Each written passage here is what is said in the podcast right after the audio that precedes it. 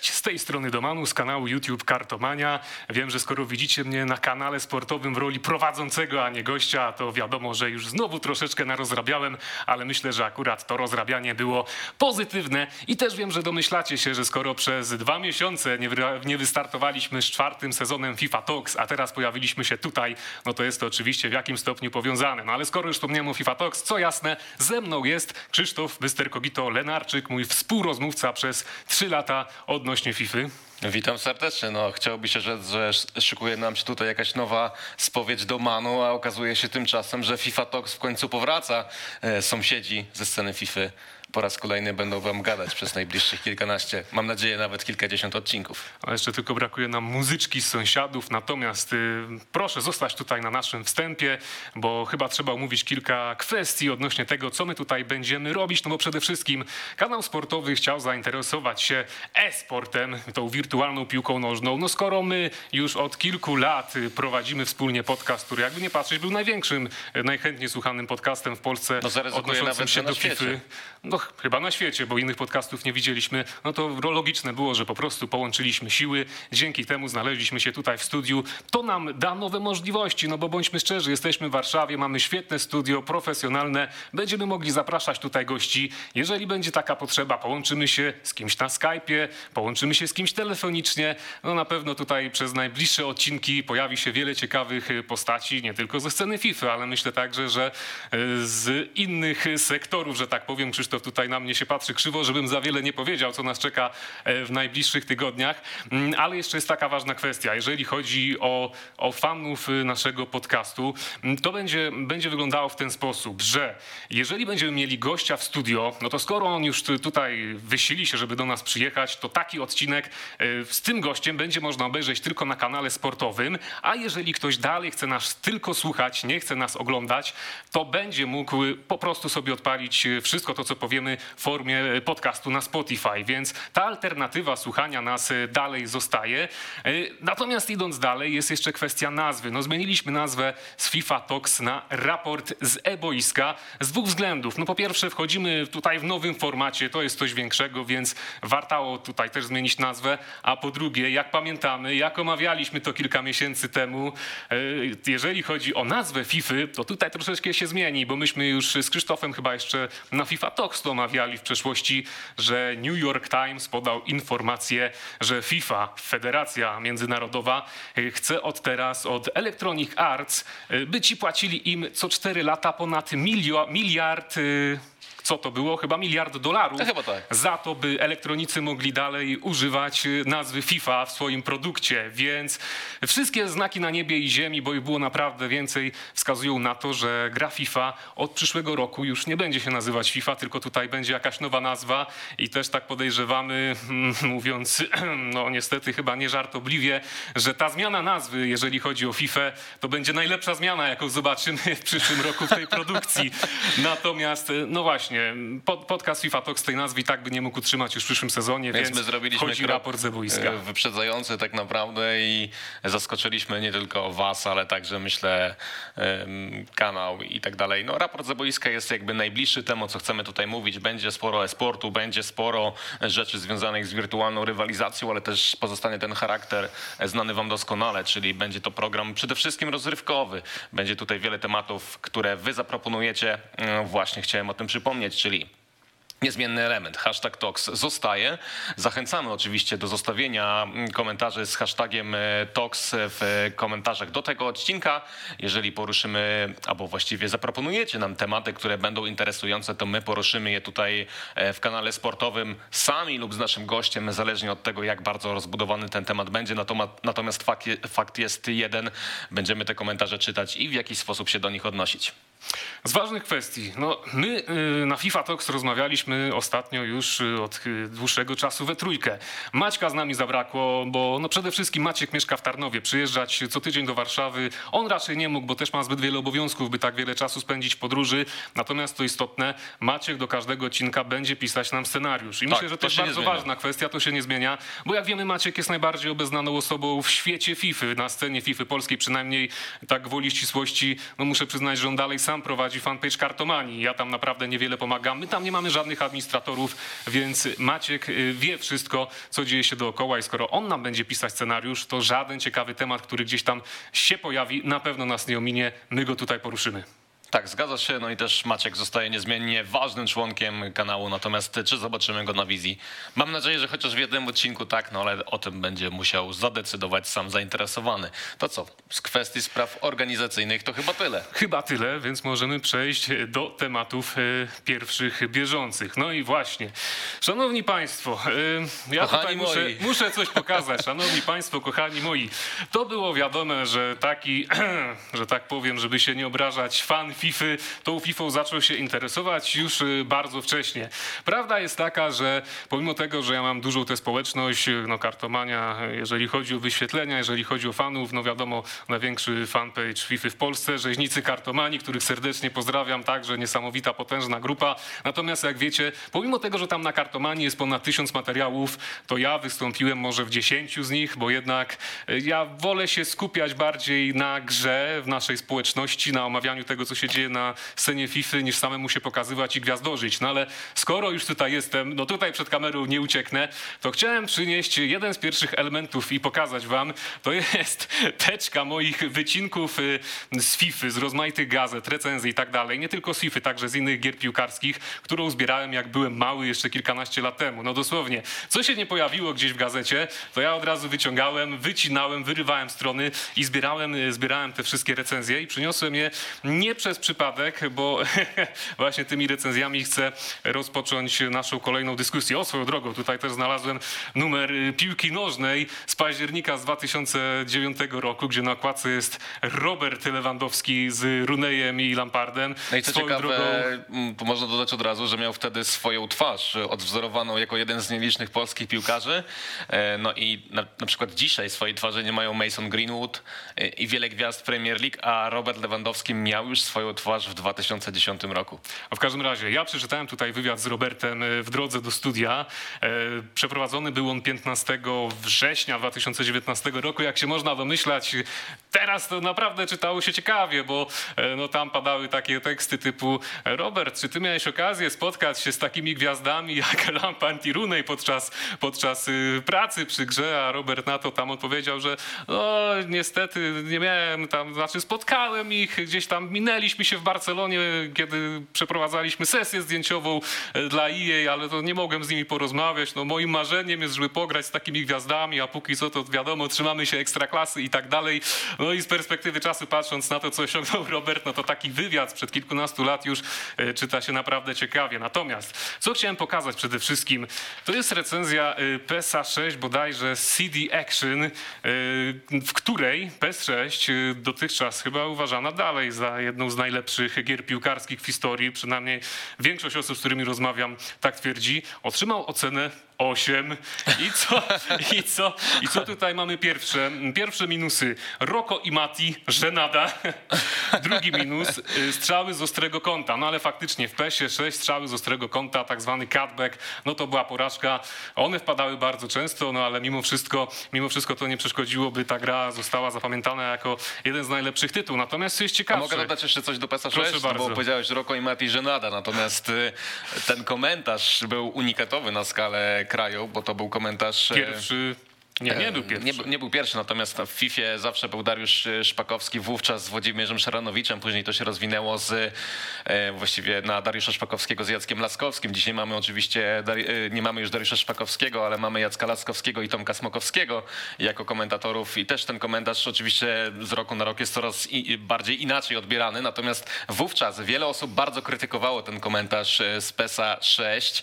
E, Wiele osób mówiło o nim bardzo negatywnie, jakby odnosząc się, jak jest e, sztuczny czy robotyczny, ale ja przyznam się szczerze, mam do niego ogromny sentyment. Ja nigdy nie zmieniłem tego komentarza. Zawsze słuchałem Mateusza Borka i Romana Kołtonia, gdy komentowali PESA wirtualnego PESA 6 i sprawiało mi to ogromną przyjemność. I do dzisiaj pamiętam takie teksty jak, nie wiem, co za bramka! Bo tak to mniej więcej wyszło w tym komentarzu, ale mam do tego ogromny sentyment i do dzisiaj e, sprawia mi on e, przyjemność i nie uważam, żeby to było coś e, absolutnie złego, czy było szczytem żenady, jak uważają niektórzy.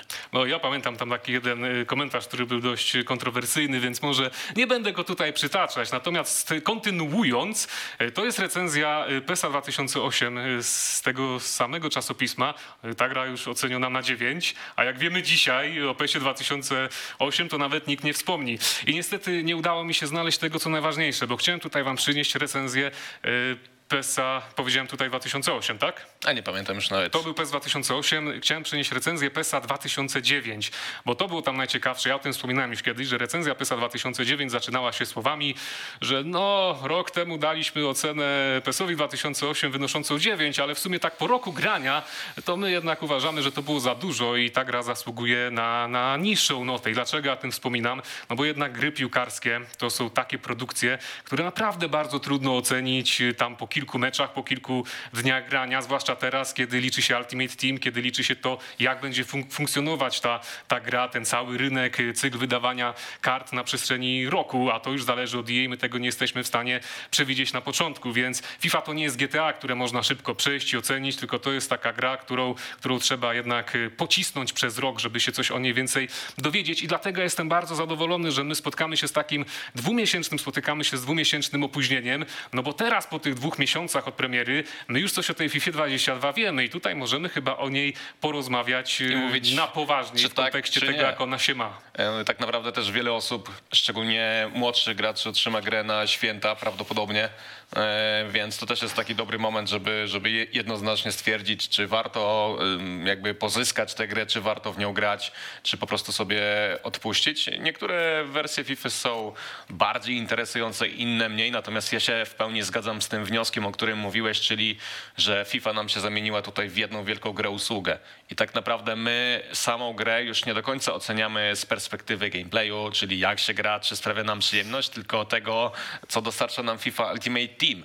I to jest w pewien sposób smutne, w pewien sposób pokazujące, że to ten content powiedzmy, czyli to, co, co można zdobyć w grze, co można założyć, nabyć, jak można się pokazać, jest teraz ważniejsze nieco jak sama, jak gra się w samą grę.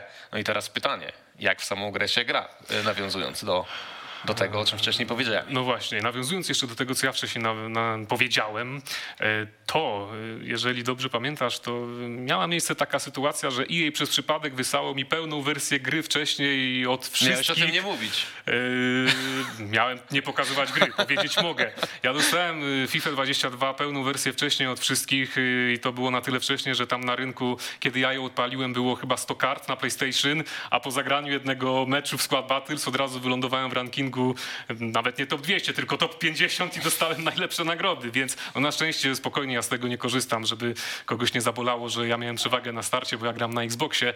Natomiast y, wspominam o tym, bo właśnie grając y, jeszcze przed premierą już tę pełną wersję gry, y, mając możliwość tak naprawdę tylko zabawy z botem, bo trudno było znaleźć kogoś w meczach online, no to ta FIFA 22 jednak mi się nie za bardzo podobała. Powiem więcej, że nawet po kilkudziesięciu takich meczach ze sztuczną inteligencją uważałem, że to jest jedna z najgorszych gier od lat, ale kiedy już przyszli prawdziwi gracze, kiedy zacząłem odpalać te mecze online, kiedy troszeczkę się tam pobawiłem więcej, zacząłem rozumieć, na czym się ta gra opiera, no to teraz uważam, że ta FIFA 22 to jest chyba najlepsza produkcja od EA od czasów FIFA 18.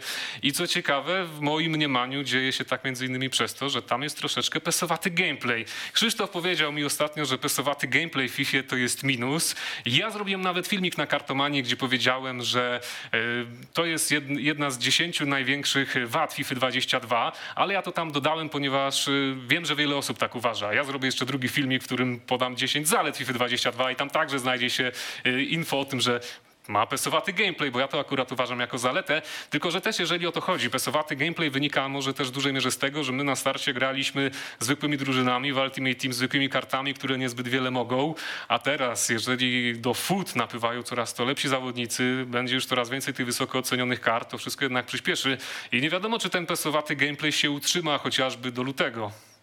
E, No tak, natomiast też warto wspomnieć kilka podstawowych rzeczy. Czym jest FIFA Ultimate Team, bo może ktoś nie wie, tak naprawdę jest nowym, nową osobą, jeżeli chodzi o ten świat. FIFA Ultimate Team to tryb, w którym e, buduje się swój wymarzony skład. Oczywiście w dużym, w dużym cudzysłowie, no bo to nie jest takie proste, nie jest to takie oczywiste, że siadamy i budujemy i po tygodniu mamy Messiego, Ronaldo i Lewandowskiego plus całą ferajnę, e, jedenastki, która była w, w złotej piłce. Natomiast no, trwa to czas, rozgrywa się mecze.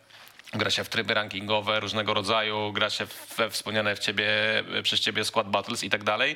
No i w dużej mierze mm, jest też element tutaj powiedzmy e, tego, że można zakupić pewien rodzaj wirtualnej waluty, który ułatwia nam mm, budowanie tego składu, a można oczywiście handlować stosując wszystkie prawa rynku ekonomicznego i, no i nie, wyda, nie wydając ani złotówki zbudować swoją wymarzoną jedenastkę. To jest tryb, który zdominował nam serię FIFA przez ostatnie lata. To jest tryb, w który e, gracze grają najczęściej. No i to jest tryb, w który tak naprawdę przeniósł się cały esport. Dlatego de facto o nim tutaj mówimy. A odnosząc się do tego, jak wygląda gameplay, ja, e, czyli rozgrywka po polsku mówiąc, ja Może pokażmy w ogóle jakieś fragmenty rozgrywki, jeżeli tu faktycznie są nowe osoby, które nie, nie znają jeszcze FIFA. No właśnie. Tak, to będą akurat moje mecze z Division Rivals, o ile dobrze pamiętam. E, natomiast e, mówisz o pesowat, pesowatej rozgrywce. Co mamy na myśli? Po prostu FIFA 22 jest grą wolniejszą, jest grą, w której nie operuje się tak mocno sztuczkami technicznymi jak wcześniej. Jest grą e, zdecydowanie bardziej schematyczną moim zdaniem. Jest grą też, w której występują rzeczy poza schematem. To znaczy piłka potrafi się odbijać od nogi, od klatki piersiowej w dużo bardziej niekontrolowany sposób niż wcześniej. No i tak, w świecie FIFA możemy mówić, że e, my przynajmniej a właściwie ty przechściłeś wszystkie błędy gry na wylewy. E, No i te wylewy tutaj dzieją się bardzo często, co też ma swoje wady i zalety. No bo oczywiście nas graczy denerwuje, jeżeli takie coś występuje. A z drugiej strony oczywiście jest to realistyczne, no bo mamy świadomość, że takie rzeczy na realnym boisku mogą się zdarzyć. I jeszcze kończąc ten wątek, mówiłeś o filmikach na kartomanii, no to też chyba możemy powiedzieć, że jakiś tam mały udział w tworzeniu wad i zalet, tych 10 wad i zalet mam i będę miał prawdopodobnie. No masz, bo ja właśnie powiedziałem, że pytałem ciebie o ten testowaty gameplay, że powiedziałeś, że tobie się nie podoba. Ale też wspomniałeś teraz, że w tej FIFA nie liczą się sztuczki, że ogólnie panują proste schematy. Ja Nie nawet- liczą się aż tak. Nie liczą się aż tak, no bo trzy takie podstawowe tak. triki. Ja nawet zrobiłem filmik o wszystkich podstawowych zagraniach, które y, trzeba poznać, żeby wejść do elity w Division Rivals, y, co ja przetestowałem osobiście, bo naprawdę tutaj nie trzeba znać jakichś nawet y, takich trików jak Elastico pięciogwiazdkowe, Magidi Spin. To nie jest do niczego potrzebne. Tutaj tak naprawdę ball roll, ten dribbling z RB, takie jak to się nazywa, kontrola piłki chyba, czy tam z R1 na PlayStation, to bardzo pomaga. I tak poza tym, no tutaj właśnie, tak jak widać teraz na klipie w tle, zagranie z R1, mocne podanie po ziemi, to się chyba, to, to się chyba teraz bardzo liczy i tego tutaj no, nikt nie zaprzeczy, E, ale też wspomniałeś mm, o czymś takim, a jeszcze chciałem zobaczyć, też wspomniałeś y, o czymś takim, że w tej Fifie, Boże, wyleciało mi z głowy, za dużo mi nakładłeś. No, widzę, to może wtłoczy się jakoś w tę dyskusję, bo moim zdaniem takim największym minusem, który ma FIFA 22 to e, takie niezbyt zrozumiałe sędziowanie. To znaczy w sytuacjach oczywistych, kiedy wydaje się, że powinien być faul, e, nie wiem, kartka taka żółta lub e, czerwona. E, Bardzo często faulu w ogóle nie ma. Sędzia nie lubi gwizdać rzutów karnych w tej grze, a jeżeli gwizdże, to naprawdę w takich oczywistych sytuacjach. Z drugiej strony dalej jakby problemem są pewne stałe fragmenty gry i spalone, no i to jest coś, co mi na przykład najbardziej przeszkadza. No sędziowie to jest już w ogóle problem, bo tam ewidentne są błędy. Czasem można wejść powtórkę, widzieć, że zawodnik został skoszony, a sędzia w ogóle nie reaguje. Dokładnie. Natomiast ja ciebie chciałem zapytać, już sobie przypomniałem, bo mi tutaj dużo tego nakładłeś, dużo tematów mam do zahaczenia, ale chciałem ciebie zapytać teraz o te schematy, bo powiedziałeś, że tutaj występują jednak konkretne schematy. No i jednak wiele osób uważa, że to jest mało schematyczna gra, że tutaj nie ma przynajmniej czegoś takiego jak w FIFA 14, że możemy walić wrzutkę na ośle w pole karne, tam Bentekę dopada do piłki i wbija ją do bramki. No to jakie twoim zdaniem tutaj występują schematy oprócz na przykład tego podania z R1, wbicia piłki w pole karne gdzieś tam do szybkiego strzału? No ja rozmawiałem e, na turnieju Sześciu Narodów, w którym e, rywalizowała reprezentacja Polski z najlepszymi graczami w Polsce, bo miałem oczywiście oczywiście to może nie jest oczywiste dla osób oglądających ten program, ale dla mnie to było oczywiste, że będę ten turniej komentować i sobie trochę porozmawialiśmy, jak według nich wygląda FIFA, no i tam jasno padała deklaracja, że to jest najbardziej schematyczna gra od dawna. Ja może też tak nie do końca tego postrzegam, natomiast e, na początku gry bardzo popularne były strzały z dystansu, to znaczy dużo łatwiej było strzelić z dystansu e, na tak zwanym greenie, czyli na precyzyjnym wykończeniu, które polega na tym, że dwukrotnie trzeba nacisnąć e, przycisk strzału i drugi raz w momencie, kiedy widzimy, że noga zbliża się do piłki. Dużo łatwiej było w ten sposób po prostu pokonać bramkarza niż w sytuacji sam na sam. I to było totalnie absurdalne. Teraz po ostatniej łatce, która jest taką szybką łatką, e, live tuning to się nazywa. Znowu te strzały z dystansu wróciły. No i też trzeba się zastanowić, czy to jest do końca dobre, czy, czy złe. Ja na przykład mam jeden schemat, który ogrywam cały czas, czyli e, nie wiem jakby z czego to wynika, ale od lat, gdy gram w FIFA, wydaje mi się, że w jakiś sposób dopracowuję swoje dośrodkowania, że mam to rozegrane jak nikt inny. No i mam taki jeden schemat, który praktycznie działa zawsze i dogrywam nieważne, czy piłka leci, nie wiem, na Messiego, Neymara, kogokolwiek. em, Taki zawodnik tę główkę wygrywa i po prostu ładuje piłkę do bramki. Dlatego mówię o tym, że pewnie tych schematów jest jeszcze więcej, a jak one będą wyglądały, dowiemy się z czasem, bo pojawią się turnieje telewizyjne z dużymi transmisjami, no i się tak naprawdę dopiero wówczas się okaże, jaka ta gra jest. Tak samo było w zeszłym roku, kiedy okazało się, że formacja 5-3-2, którą prezentował Dalen Mike, jest najlepszą w całej grze i później wszyscy w świecie gry jej używali. Więc tak jak mówię, dopiero się okaże, jak wiele jest tych schematów. Na ten moment nie ma odrealnionych, ale jakieś tam są. No tak, tutaj czekamy oczywiście na to, co pokażą progracze, bo od nich na pewno wiele wyjdzie, ale też, y, tak jak wspomniałeś, nie możemy się chyba spodziewać, że nagle wejdzie jakiś filmik na YouTube o takiego progracza, który zdradzi swoją taktykę, No tylko to, co najlepsze, on zatrzyma dla siebie na jakiś poważny turniej i wtedy by dopiero musimy śledzić, zobaczyć, y, co on tam potrafi. Ale właśnie, odnośnie tych strzałów z dystansu, no naprawdę one są teraz aż tak dobre po tej ostatniej łatce, że, y, że można strzelić nawet zawodnikiem, który ma tam ze 40 long shotów, y, Nie, nie. bramkę z 25 metrów, no To bo aż- jeżeli chodzi o tę wersję przed pierwszą łatką, to, To tak aż było. tak było, że Tak było, ja tak. dosłownie środkowym obrońcą biegłem i oddawałem jakiś strzał typu ten Trivela shot na oślep, a on leciał prosto w okionko, najlepsi bramkarze sobie z tym nie radzili. Zgadza się, tak było, ale na szczęście tak już nie jest. Natomiast gdy masz Messiego, Lewandowskiego nawet, y, czy Neymara, to możesz ładować jak z armaty z tego dystansu. No i te piłki po prostu w siatce się mieszczą. Tam też y, na jednym z meczów, na jednym ze skrótów z Division Rivals będzie to widać, jak przeciwnik po prostu uderzył z dystansu dosłownie na oślep, jak to mówisz, i to się zmieściło w siatce, więc to po prostu zaczęło znowu działać. A to powiedz mi jeszcze, skoro już tak zdradziłeś tutaj, że masz jakiś schemat na wrzutkę, to no skoro już jesteśmy, to Schemat może na nam go zdradzisz, chyba że ty właśnie trzymasz go na jakiś turniej Nie, ja wielki. trzymam tutaj na turniej związany z. No powiem wprost, na, trzymam te zagrania na, na Puchar Polski. Mam nadzieję, Tak? że w tym roku zajdziemy wyżej niż top 8 tego turnieju. Natomiast w jakiej drużynie będę grać, to się okaże w najbliższym czasie. No i oczywiście z kim będę grać, chociaż mrugam teraz do tej osoby, z którą najbardziej chciałbym zagrać. A to ona siedzi gdzieś za mną? Nie wiem, gdzieś tutaj w studiu kanału sportowego. No dobrze, wracając jednak do tematu tej FIFA 22. E, Patrząc na to, jak e, oceniany był PS6, jak był oceniany PS 2008 w porównaniu do e, FIFA 21, FIFA 20 i tego, co mamy obecnie, no, jaką byś tutaj dał notę? Bo pomijając jeszcze gameplay, no trzeba poruszyć to, jak żyje rynek, jak wygląda Ultimate Team i jakie w ogóle pojawiły się nowości w tej grze właśnie poza futem. No a tutaj chyba jednak jest niewiele ciekawych rzeczy do zaoferowania, bo bądźmy szczerzy, w trybie kariery, no co tam się... Nie zmieniło się praktycznie Możemy nic. stworzyć własną drużynę, gdzie nawet nie możemy edytować zawodników. Wszystko jest tak generowane przez grę, że no, trudno tam zrobić coś nowego. Jeżeli chodzi o Voltę, To na przykład powiem szczerze wprost, próbowałem nagrać gameplay w ostatnich dniach do tej recenzji i w żaden sposób nie znalazłem mi przeciwników. To to chyba trochę świadczy o tym, jak ten tryb wygląda w tym ale momencie. to też świadczy o tym, że ja robiłem ankiety na temat tego w przeszłości, co prawda, poprzednich odsłonach gry, na temat tego, jak często grasz Voltę, jak często grasz kobiecymi reprezentacjami, jeżeli pamiętasz, że one jeszcze tam są. Robiłem te ankiety na rzeźnika kartomanii, gdzie udział brało w nich po kilka, nawet kilkanaście tysięcy osób. No i tam były takie wyniki, że w tym roku, przez ostatni rok, kobiecymi reprezentacjami y, zagrałem chociaż raz. 1% graczy wszystkich, albo jeszcze mniej, więc no, to nie są chyba rzeczy, które faktycznie interesują graczy. Tutaj trzeba się skupić na food.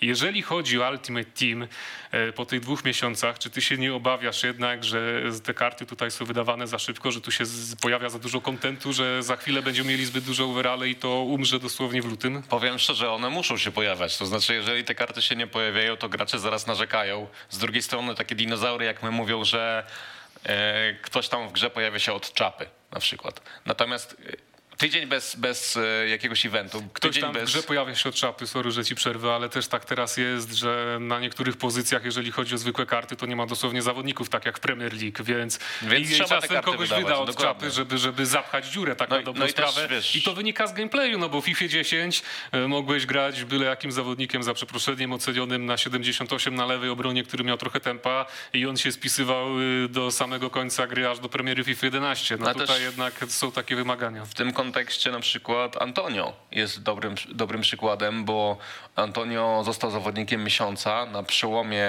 jakby generacji. To znaczy jedna FIFA się kończyła, druga się zaczynała i gdy wszyscy czekali na to, że ten Antonio w wersji potom się pojawi, no to wówczas okazało się, że się nie pojawił i dostał dopiero kartę um, Rule Breaker, y, którą można było zdobyć poprzez wyzwania, więc to też jest czasami tak, że niektóre karty, które się pojawiają po prostu, mm, jak to powiedziałeś, zapychają pewne luki, pewne dziury, no i one muszą się pojawiać, bo gracze tego oczekują. Nie przeszkadza mi to, bawi mnie to też, że można zbudować konkurencyjny skład, nie wydając ani złotówki. To jest jakby dla mnie ważne, że mimo tego, że ta gra gdy ktoś y, jakby załaduje dużą ilość y, FIFA Points, troszeczkę jest ułatwiona w jego wykonaniu, tak z drugiej strony. Troszeczkę, no powiedzmy sobie szczerze, jeżeli mamy FIFA Points, jeżeli wydamy na to chociaż 3000 zł na starcie gry, od Chociaż razu 3000 wszystkie... złotych. No chociaż, no bo jeżeli spojrzymy na te najlepsze składy tych najbogatszych graczy, to myślę, że tam idzie troszeczkę więcej No tych tak, pieniędzy. no tak, no też wiem na polskiej scenie, jak po prostu wzrastają te wydatki na FIFA Points w przypadku prograczy, no to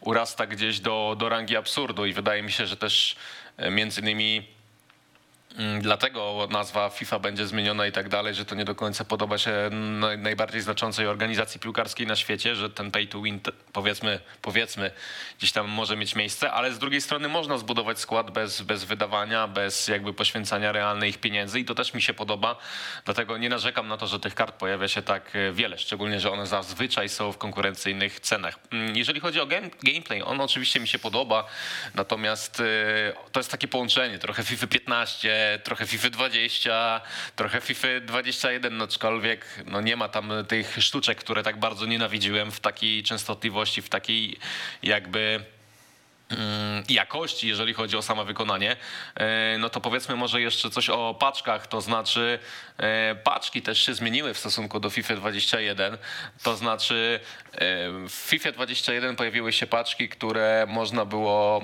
oglądać z podglądem, to znaczy można było zobaczyć zawartość tej paczki, zanim ją kupiliśmy. To był bardzo fajny feature, który trochę zdemolował rynek na przestrzeni całej gry, ale dzisiaj mamy taką paczkę od samego początku. Co prawda tylko za 7,5 tysiąca monet, e, natomiast to wciąż jest możliwość jakby zobaczenia paczki przed jej kupnem, e, nie tylko za tę walutę realną, e, wirtualną, realną, ale też walutę, którą buduje się wewnątrz gry. Tak, mm, wpływa to jednak na rynek. To znaczy te karty są dużo tańsze niż w poprzednich latach, a z drugiej strony mnie cieszy, że są takie możliwości. Chciałbym, żeby każda paczka w grze była tak jakby z podglądem. To by zdecydowanie zmieniło oblicze całej gry, też y, obniżyłoby w pewien sposób pay to win i także ceny w samej grze. No ale jeżeli chodzi o ceny, to też musisz przyznać, że aktualnie na starcie tak niskich cen nie było dawna. No bo powiedzmy Cristiano Ronaldo, tak żeby uzmysłowić to naszym widzom, kosztuje obecnie około 600 tysięcy monet, gdzie w poprzednich latach na tym etapie kosztował prawie 2 miliony. No to jest taka różnica. 600 tysięcy monet to można zdobyć, no powiedzmy nawet przez dwa tygodnie grania. To jest bardzo mało czasu. Dzisiaj każdy w składzie może mieć Cristiano Ronaldo Messiego, no i niektórzy powiedzą, no tak, to są elitarne karty, dlaczego każdy je ma, a z drugiej strony No mnie to cieszy, że każdy może mieć Cristiano Ronaldo i Messiego. No ale to każdy ma, to trzeba powiedzieć wprost. Jeżeli sprawdzimy statystyki Footbina, najczęściej używane karty, to Cristiano Ronaldo jest najczęściej używanym napastnikiem No w FIFA najlepiej 22. strzelającym też I najlepiej strzelającym przy okazji, no ale trzeba też właśnie wziąć pod uwagę, że wiele osób gra nim w niższych ligach, pakuje nim dużo bramek, no ale sam fakt, że w niższych ligach na tym etapie można spotkać tak często Cristiano Ronaldo, to już wiele nam mówi o stanie gry. Natomiast wracając jeszcze do tych paczek, chyba mieliśmy nawet taką sytuację, że pojawiła się paczka z podglądem za 50 tysięcy monet. I ceny spadły o 200 Ceny tysięcy. spadły, no dramaty, no, jest, no straszne to było po prostu, bo ja miałem akurat troszeczkę kart w klubie i że tak powiem na tym straciłem. Ale też z drugiej strony, jeżeli chodzi o te paczki z podglądem za 7,5 tysiąca, to już tam chyba z 10 razy miałem taką sytuację, że mi się nie tylko zwróciły, ale na nich zarobiłem przynajmniej kilkadziesiąt tysięcy. Więc... To co? Do brzegu chyba, jeżeli chodzi o te Jedziemy recenzje, bo tak do naprawdę mówimy już dosyć długo i tak naprawdę nie jest to do końca recenzja, jest to takie Pogadanka raczej o tym, co przeżyliśmy o przez FIFA. Natomiast 22. e, fakt jest jeden. e, Pojawiły się zmiany w Food Champions, pojawiły się zmiany w Division Rivals. E, To też mam nadzieję zaraz zobaczymy na klipie. Co mam na myśli? Food Champions już nie jest tak wymagające dla graczy. Już nie trzeba grać 30 spotkań co tydzień, nie trzeba jakby e, poświęcać jakby swojego czasu na to, że e, czy powiedzmy życia, czy towarzyskiego, czy jakiegokolwiek innego na to, żeby grać. Te nagrody są równie atrakcyjne co wcześniej dla graczy tych e, nieco słabszych. Jeżeli wygrasz 8 na 20 spotkań, to tak jakbyś wygrał no powiedzmy, jakbyś wbił Elite 3 w zeszłych FIFach, no to jest taka różnica. To są takie nagrody, no oczywiście one minimalnie się różnią, ale nas to cieszy, że takie zmiany się pojawiły.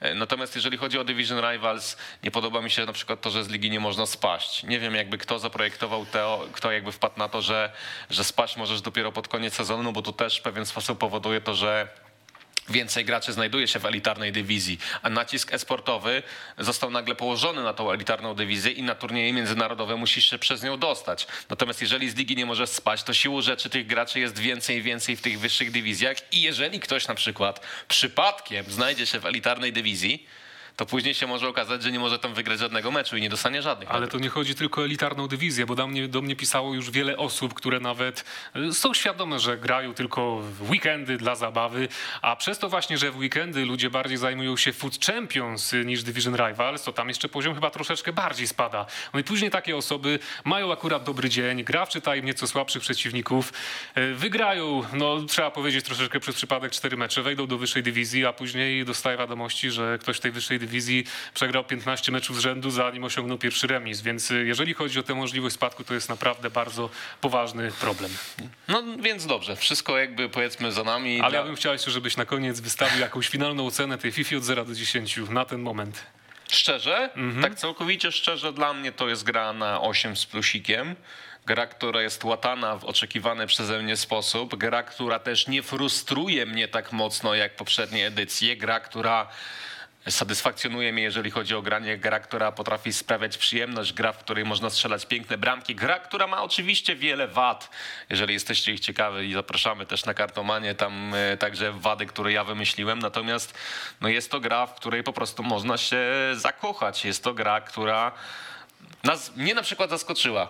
Gdy grałem w tę wersję, chociaż może nie powinienem o tego mówić, gdy grałem wersje testowe, nie do końca mi się to wszystko podobało, podobnie jak tobie, natomiast teraz e, zaryzykuję, że to jest najlepsza FIFA od FIFA 15. Takie jest moje zdanie. Dobrze, skoro już tu powiedziałeś, że można się zakochać, to na koniec tej recenzji może jeszcze powiedzmy tylko, że my to nagrywamy z własnej inicjatywy EA Sports i w ogóle tutaj o tym nic nie wie. To nie jest program sponsorowany. No po prostu Krzyśkowi się tak bardzo podoba. Ja się troszeczkę bardziej obawiam, zwłaszcza tego, co będzie w najbliższych miesiącach, ale zakończmy już temat tej FIFA i może przejdźmy do kolejnego, bo tutaj chciałbym porozmawiać z tobą o tym, co, powywi- co tutaj narobił Diogo Jota y, w najbliższy, w ostatni weekend, ponieważ y, z tego, co tam dowiedzieliśmy się na, na jego Twitterze, na jego kontach, na jego profilach, y, on y, w sobotę rozgrywał y, mecz w FIFA, eliminację do Global Series. Tak, pierwszy, pierwszy europejski event. Pierwszy europejski event, szło mu bardzo dobrze, ale niestety musiał zakończyć to wszystko przed czasem, wyjść z meczu i pojechać na mecz w rzeczywistości Southampton, gdzie strzelił nawet dwie bramki, a po jednej z nich wykonał cieszynkę nawiązującą do FIFA, że niby właśnie siedzi, e, trzyma pada i pocina no, prawdopodobnie Food Champions. No i właśnie, y, przypadek Diogo Rzoty y, nie jest chyba odosobniony, bo jeżeli chodzi o prawdziwych piłkarzy, o prawdziwe boiska, to tam pojawia się coraz więcej zawodników, którzy realnie pokazują, gdzie się tylko da, że oni są fanami FIFA, że bardzo często poświęcają tej grze dużo czasu. I to, no cóż, y, to idzie w taką stronę, że ci piłkarze nie tylko grają i zaczynają streamować nawet, ale już się biorą się. za e-sport. No tak, no, temat jest bardzo szeroki tak naprawdę, jeżeli zaczniemy od Diogo Rzoty, gdzieś tutaj wyliczać pewne rzeczy, natomiast jak już nawiązałeś do piłkarzy mających e, swoje kluby, no to muszę zdradzić, że ja sobie to wypisałem i też jeżeli chciałbym wypisać wszystkich piłkarzy, którzy mają kluby, no to podejrzewam, że to by się nie zmieściło tutaj na ekranie mojego laptopa, natomiast e, przywołując najważniejsze nazwiska, swoją akademię posiada Ruud Hulit, to jest e, w Holandii taka największa szkółka sportowa, w zasadzie zaryzykuję, że największa na świecie, stamtąd wywodzi się też taki zawodnik jak Levi de Wert. To jest 16-letni Holender, który w zasadzie na przestrzeni jednego sezonu FIFA stał się milionerem poprzez to, jak, jak świetnym jest y, graczem. Swoją drużynę sportową posiada Ronaldinho Gaucho, y, to nazywa się R10 Team. Swoją drużynę sportową posiada Mesut Özil, M10 Esports. I tutaj też mam ciekawą historię, bo z zawodnikami M10 Esports miałem przyjemność rywalizować w eliminacjach klubowych Mistrzostw Świata w roku zeszłym. Byłem z nimi w grupie. No i dzisiaj ci zawodnicy, bo tam grał lewy Frederik, to jest reprezentant Holandii. E, Co ciekawe, w tych eliminacjach z tym graczem zremisowałem, E, natomiast e, on wygrał playoff europejski na bodajże Xboxie w zeszłym roku i został zwycięzcą tak naprawdę mistrzem Europy. To też jakby pokazuje skalę. Swój klub ma też Christian Fuchs, o ciekawej nazwie, No Fuchs Given. E, Natomiast e, na szybko, Bernd, e, Bernd Leno z Leno Esports i tak samo mm, Dax Gaming, to jest też taka porządna, duża organizacja, którą zarządza twój kolega, youtuber DJ Mario z Hiszpanii, ale oprócz niego swoje udziały mają w tym Borja Iglesias i Thibaut Courtois. Także ten przemysł jest bardzo, bardzo rozwinięty. No i kończąc ten wątek, Swoją drużynę ma znany golfista, czyli Gareth Bale.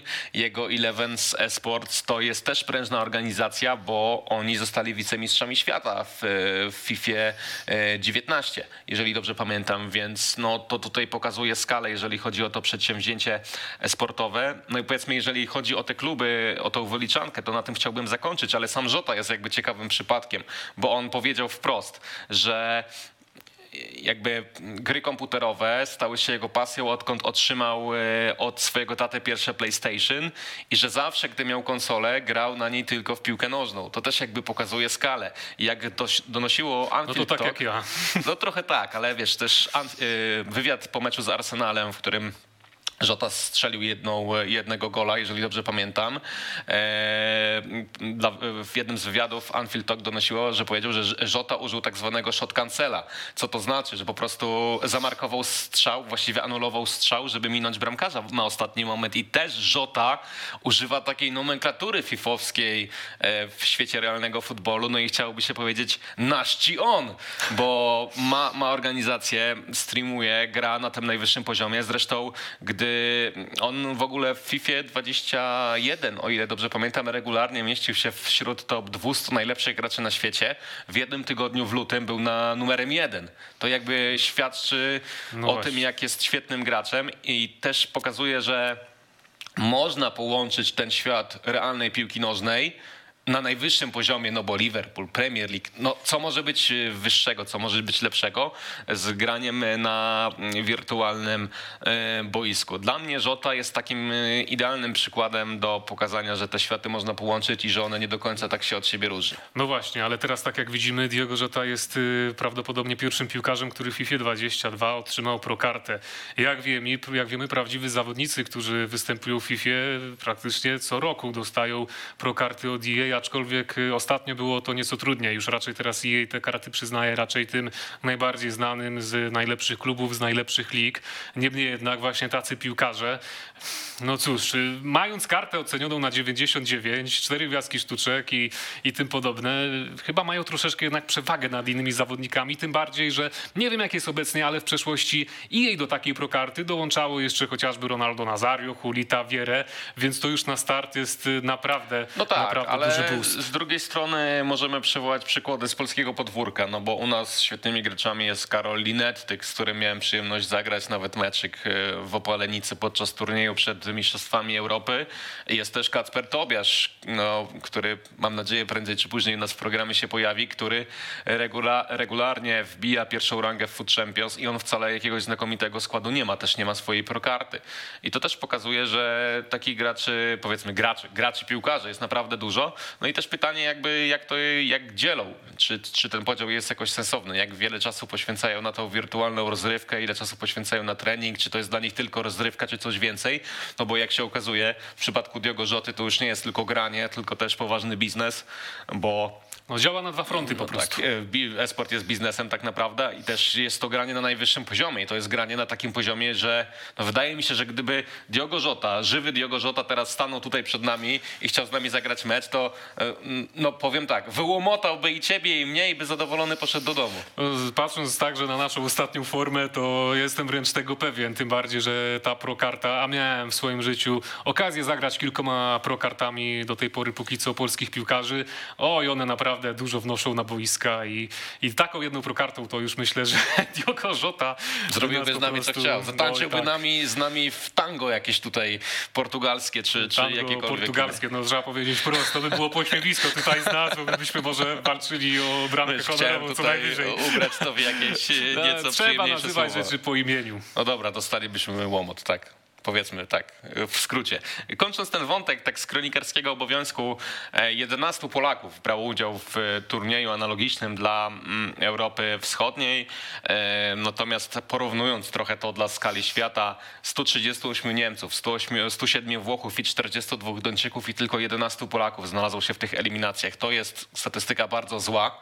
Natomiast gdy pomyślimy, jak jak dużo Polaków e, wyszło z tego trybu szwajcarskiego, bo turniej jest podzielony na to, że najpierw gra się w formacie szwajcarskim, wychodzi e, określona liczba graczy, którzy później rywalizują w drabince, wyszło trzech Polaków dalej. Był to Cyanide, e, Kuba Mikołajewski, Nikodem Pikopawlak i Damian Dejmi Augustyniak, czyli nasz towar eksportowy, przez wielu nazywany sportowym Matim Kaszem, no ale tak naprawdę nie ugrali za wiele w tym turnieju. Natomiast jeżeli chodzi o ten segment, w którym rywalizowali Polacy, to mistrzem został Duńczyk Klenki, który we wspomnianym przeze mnie europejskim playoffie na Xboxie e, został wicemistrzem Europy w roku zeszłym. No ale cóż, y, myślę, że Polacy mimo wszystko jeszcze pokażą w tym roku na arenie międzynarodowej, co potrafią, bo jednak wśród naszych prograczy mamy kilku wybitnych zawodników i będziemy im kibicować. Myślę, że oni prędzej czy później pojawią się także w naszym studiu na jakąś ciekawszą No na rozmowę. to liczymy tak naprawdę, no bo po No to bo tutaj po jesteśmy. to tutaj jesteśmy. Tak jest. Dobrze, ale kończąc ten temat, y, Krzysztof, y, chciałbym jeszcze ciebie zapytać o to, co aktualnie dzieje się w FIFA, o te Tu- tu no teraz- eventy, które tam się pojawiły. Czy ty może, jeżeli chodzi o takie Black Friday, czy ty tam znalazłeś jakieś ciekawe karty z okazji tego tu- eventu?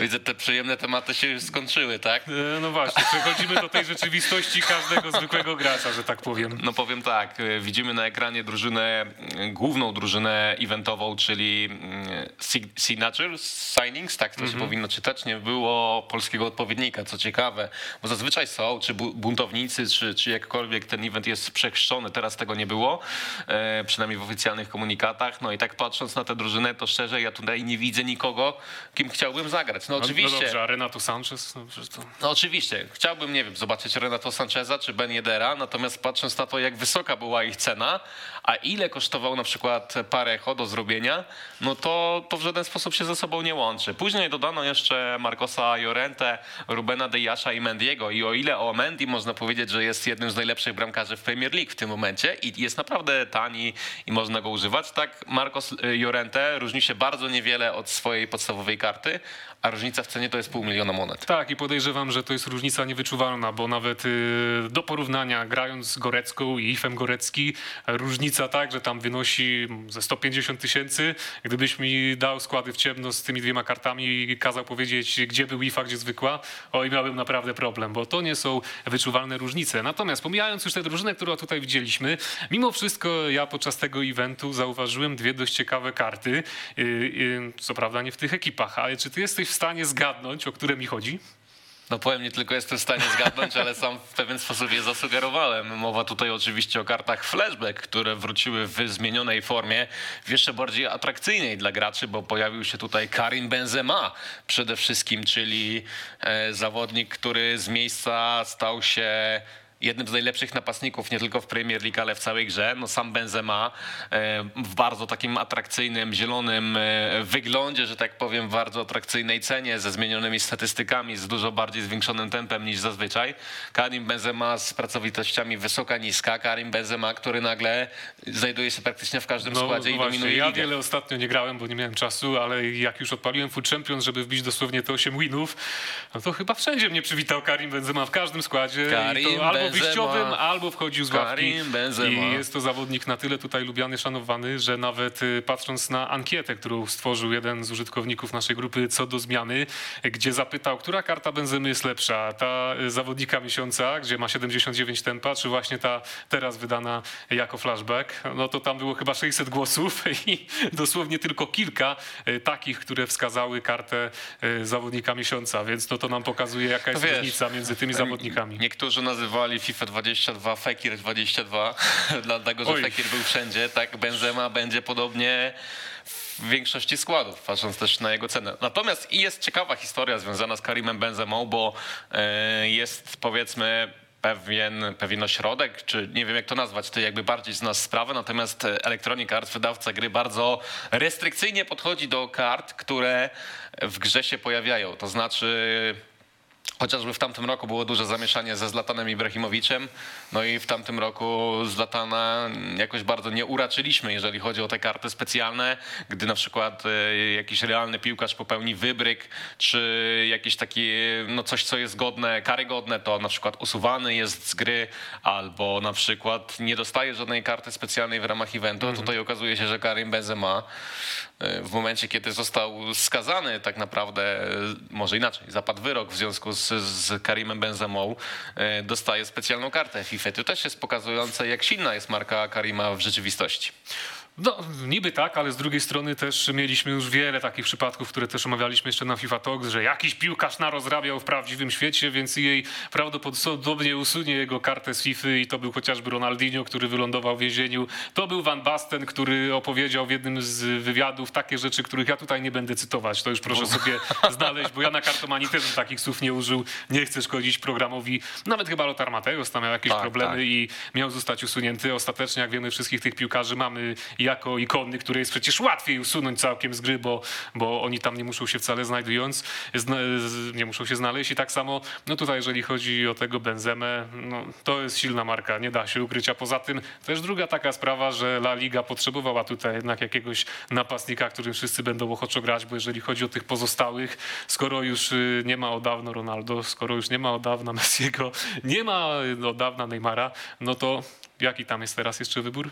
No, Benzema, No numer właśnie, jeden. Tak naprawdę. Benzema. Tak, natomiast y, już może skończmy ten wątek, bo trochę go przyciągamy, natomiast tak potwierdzamy, karta Francuza jest fenomenalna. Jeżeli jej nie macie, róbcie ją naprawdę w tej cenie, nie ma lepszego gracza.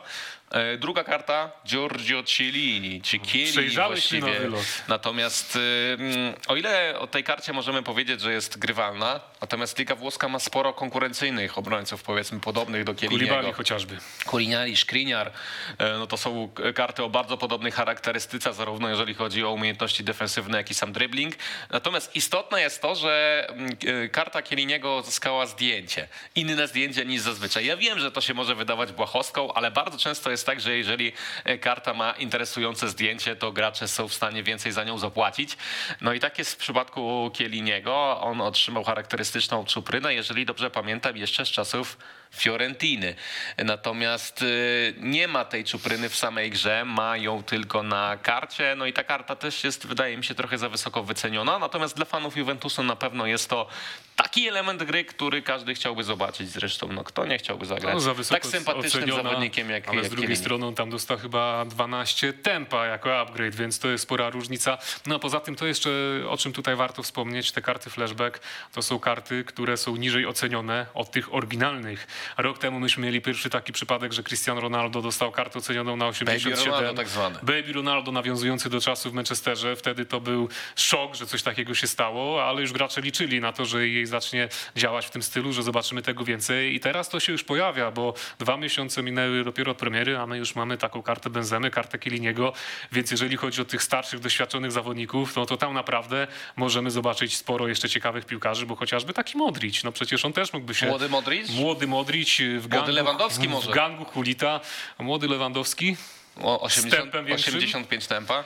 Tak no, bym to widział. Myślę, że gdyby jeszcze 86. dostał podniesione podania, to już by była taka opcja, żeby pograć na wiesz, S, na e, SPO. pa- Pamiętasz takie czasy w FIFA, jak Lewandowski miał trzy gwiazdki sztuczek? No pamiętam, To były przecież smutne czasy niestety dla, dla Roberta. E, Mam nadzieję, że jeżeli młody Lewandowski się pojawi, to nie zostanie w ten sposób e, znerfiony, bo my tak mówimy w świecie sportu, a co to znaczy, że no po prostu osłabiony w stosunku do swojej podstawowej wersji gry. Kończąc temat Black Friday. Mm, Mieliśmy drużynę tygodnia napakowaną, właściwie naciągniętą jak plandeka na żuka. To znaczy pojawił się Messi za jednego gola e, przeciwko Mets, tak? Dobrze pamiętam, mam nadzieję. Tak. Natomiast e, pojawił się też w niej N'Golo Kante. Oprócz tego dwie drużyny Best of Team of the Week pojawiły się w trakcie tego eventu. Oczywiście one nie były jednocześnie, tylko jedna trwała bodajże trzy dni, druga także. E, W jednej można było trafić e, zawodników e, takich jak, jak Neymar chociażby, w drugiej Vinicius Junior. No to jest ta drużyna, o której mówiłem. No i teraz już Best of Team of the Week, między innymi Mo Salah. To jest jedna z moich ulubionych kart w grze, natomiast fakt jest jeden. Robiłem wszystkie te wezwania, SBC, otwierałem paczki nagrody, nie trafiłem żadnej karty, ani właśnie. eventowej, ani tej. To, żeby cię skontrować, to ja powiem, że z tych wszystkich kart, co tutaj teraz mi widzieli, widzieliśmy z obu drużyn, e, trafiłem trzy ocenione na 90 lub więcej w rozmaitej No nie, no formie, mi w rozmaitej rzeczy, bo to wersji. zaraz go- Wyliczyłem to łącznie, tam wyszło, że ze 4 miliony to jest na rynku warte, e, gdyby wszystko było wymienne. E, Pokażę to w niedzielę na kartomanii, ale nie wiem, co się dzieje, że jej mi tak sypie, aż sam jestem zdziwiony. Może to właśnie wynika z tego, że ja ostatnio nie mam czasu na grę. Zauważyli, że ja odszedłem od konsoli i trzeba mnie to jakoś przyciągnąć, więc mi ścisnęli coś lepszego do paczek, żeby teraz Domanek grzecznie siedział i dalej grał. No, bo może- tego nie można To inaczej nazwać. To przy jest taka te- teoria To spiskowa przy już tych teoriach spiskowych, patrząc na to, jak sobie odpuściłem końcówkę FIFA 21, to ja powinienem mieć jakiś niesamowity tutaj drop, natomiast no nie do końca tak jest. Pojawiły się też wyzwania m, tak naprawdę budowania składów, te Flash SBC. E, One były atrakcyjne dla graczy, bo można było zyskać paczki tanim kosztem, natomiast to też jest takie zaskakujące, że to najbardziej atrakcyjne paczki, czyli na przykład za 50 tysięcy monet, która zawiera 12, 12 rzadkich piłkarzy z oceną minimalną 84, jeżeli dobrze pamiętam, no to to się pojawiło po godzinie 4 rano w europejskim czasie. No i kto wówczas gra w FIFA? No w ogóle przy tym wszystkim zadałbym pytanie, czy ten event tak naprawdę był dla wydawcy gry, czy dla graczy? No bo my kojarzymy gdzieś Black Friday z tym, że e, są jakieś wyprzedaże, że możemy kupić coś po atrakcyjnej cenie i w FIFA tego zabrakło tak naprawdę, no bo o ile tego kontentu było bardzo dużo, e, właśnie były te wspomniane drużyny, karty i tak dalej, paczki, tak z drugiej strony ja jako gracz nie odczułem, żebym cokolwiek czy jakkolwiek zyskał na tym, że w FIFA było Black Friday. Ten event w przeszłości był lepiej poprowadzony. Na przykład były dwie paczki w cenie jednej. Była taka promocja. Teraz tego zabrakło.